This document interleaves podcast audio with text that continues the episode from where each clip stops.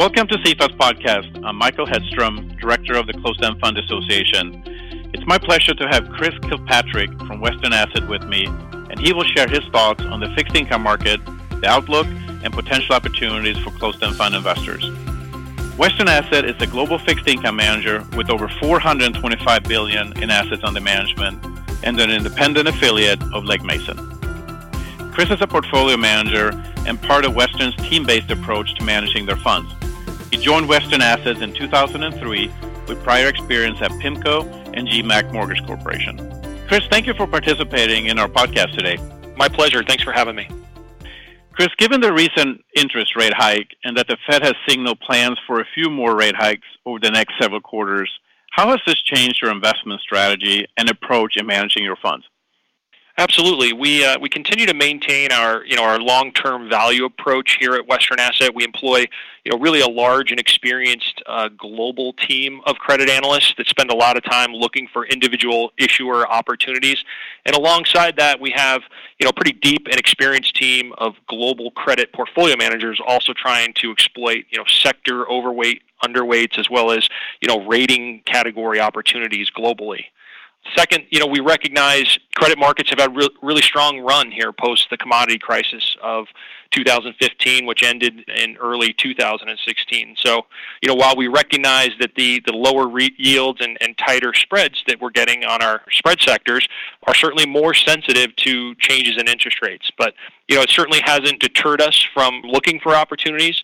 And then, you know, against that backdrop, I just would like to add that, you know, we think rates globally are low. So when you look at, for example, the German Bund at 20 basis points on a dollar basis, or in Japan 10-year bonds even lower than that, we think U.S. rates are somewhat underpinned by some of these lower interest rates globally, and a 2.3% U.S. Treasury bond probably looks okay in that context. So we don't expect, you know, sort of this big blow-off top in rates, if you will, on on longer end uh, portion of the curve.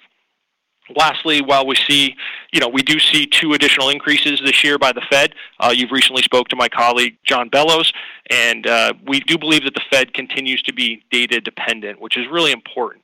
Uh, they're focused on inflation expectations, employment data, GDP growth, and then lastly, global financial conditions. And we think that's really important, especially recently. You've seen certainly a pickup in the geopolitical risks with whether it's Syria or Russia or North Korea and China or you know elections in France. It just seems like there's a lot going on. We think the Fed's data dependent, and they're not going to do anything to really choke off the the expansion that's been going on here in, in the U.S. Uh, post the credit crisis. With this backdrop, a question that we often get is, "What looks good?"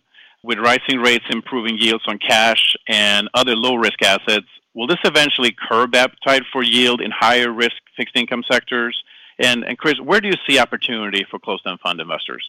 Sure. I'll start with our global credit closed end funds, such as EHI. We're currently overweight both U.S. as well as emerging market bonds.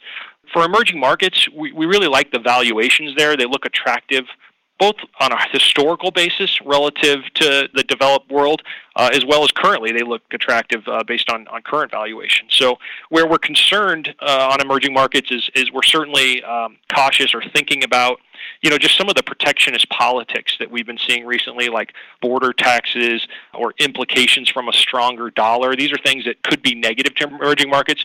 We're seeing several kind of individual opportunities. We like a couple of countries that are emerging from recessions, so we're overweight countries such as Brazil, Argentina, as well as Russian bonds currently across our, our global credit closed end funds. Second, we see opportunities in investment grade corporate bonds here in the U.S. Uh, as well as in Europe. But specifically, we like uh, financials. We think financials is a nice hedge against uh, rising interest rates in our fixed income portfolios. And the reason being is simply that banks tend to be more profitable with higher front end rates in the U.S., we think banks will benefit, uh, you know, additionally from just the shift that's that's happening now from monetary to fiscal stimulus. That's positive for the banks, as well as uh, a more business-friendly regulatory environment should be beneficial as well. Uh, for Europe, kind of some of the same. We think things could improve there going forward, as well as the ba- for for their balance sheets. There is still more work to do in Europe with the banks, uh, but we do feel like the roadmap uh, is out there for them.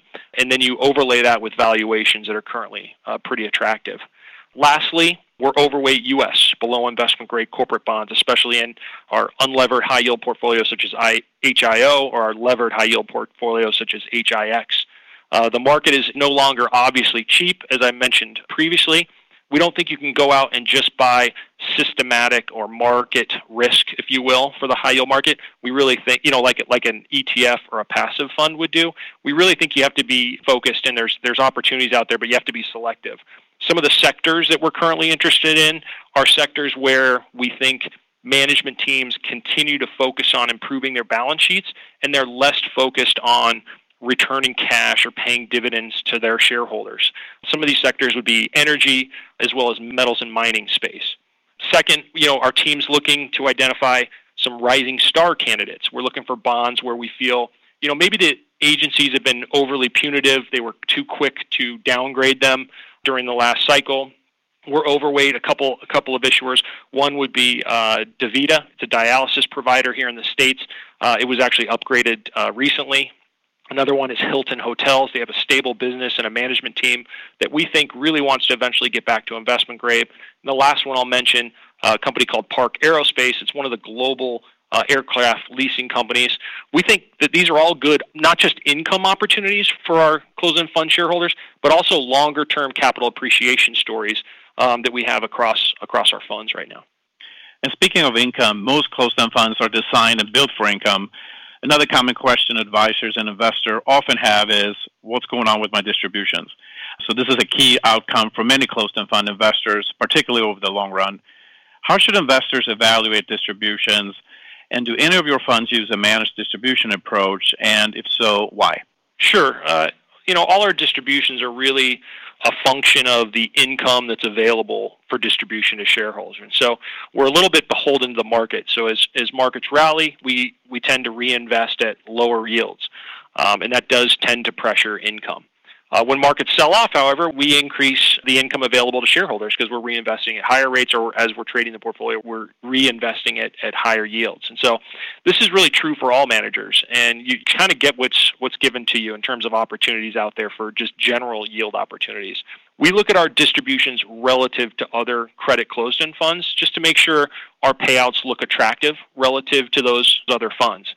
Lastly, the comment I'd, I'd like to make is we also look at our distributions relative to some of the passive opportunities, which we think is really important, which shareholders have a lot of opportunities to, for example, buy an ETF.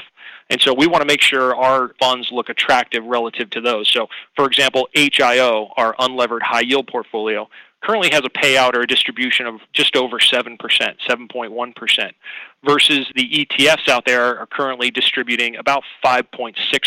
That's currently the payout there, as well as the global high yield index is also you know currently trading in the you know kind of mid to high fives range. So pretty pretty significant pickup in yield relative to some of the other opportunities if, if you go with the, the Western asset opportunity. Let's talk about leverage. Income from closed-end funds may be potentially enhanced by the use of leverage, and nearly three quarters of the closed-end fund universe uses leverage. But with short-term rates heading higher, leverage costs are also increasing. Chris, how do you use leverage to generate additional income, and is using leverage an effective tool in this environment? In our levered closed-end funds, uh, you, are accurate. We have seen an increase in our cost of financing. It, has been marginal, but it's it's noticeable, and it certainly does reduce income available to shareholders. Um, so it's something that we're we're really focused on. We do continue. We do use leverage in our levered closed-end funds, and we continue to actively manage that leverage. And so what we like to do is dial it up when we see more opportunities and then we like to reduce leverage when we think you know the market's ahead of itself and there's you know maybe uh, not enough uh, concern or from investors. So it's it's that's when it's time to to delever your funds and and be a little more cautious. So i'd say the leverage the use of leverage is more dictated by the opportunities we're seeing in below investment grade as well as uh, other spread products uh, available for shareholders where are we right now? We're kind of in the middle of that range. We have uh, the ability to take up leverage and add exposure if we see some opportunities from some of the maybe some of the ge- geopolitical events cause volatility to go higher, and we see um, you know some more opportunities. We can increase leverage and take advantage of those opportunities. And if things continue to rally and we continue to post such strong performance, we could look to reduce our leverage and delever the the funds uh, going forward. Another thing I'd just like to get your thoughts on is, as most of our listeners know, closed-end funds have two values: the net asset value, or NAV, and the market price, and the difference is the premium or discount. Can you talk a little bit about what you're seeing related to the trends in the level of discounts and premiums, and are all discounts good? I think as an investor, you know, we all like to buy things at a discount. So in, in general, I'd say discounts are beneficial, but you know, I want to kind of frame that with a couple of other things. And one is that you know, as an investor, we, we understand that you also want a, a stable stream of income with these funds, and it's it's important to to do everything you can to maintain that uh, stability of income. And then we also understand that over time there needs to be some sort of path to narrow that discount, right? Or, or another said another way is, um, you know, we'd like our shareholders to benefit from the capital appreciation in the fund. So those are kind of the the way we balance the discount versus um, price and NAV question.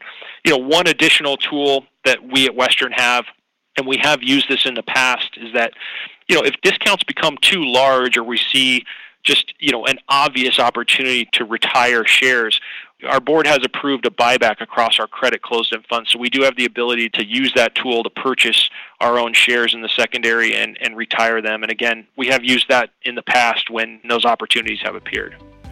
Thank you, Chris. This was very helpful to get the overview of the market environment and talk specific about some of the key concepts for closed-end fund investors. I really appreciate your overview and your perspective. I appreciate you having me. Thank you. You can find more insight from Western Asset on their website at westernasset.com, as well as information about their closed-end funds on the Legg Mason website at leggmason.com. I also encourage you to visit CEFA.com, which is your comprehensive resource for education, data, and timely insight on closed-end funds. Thank you all for listening. Have a great day.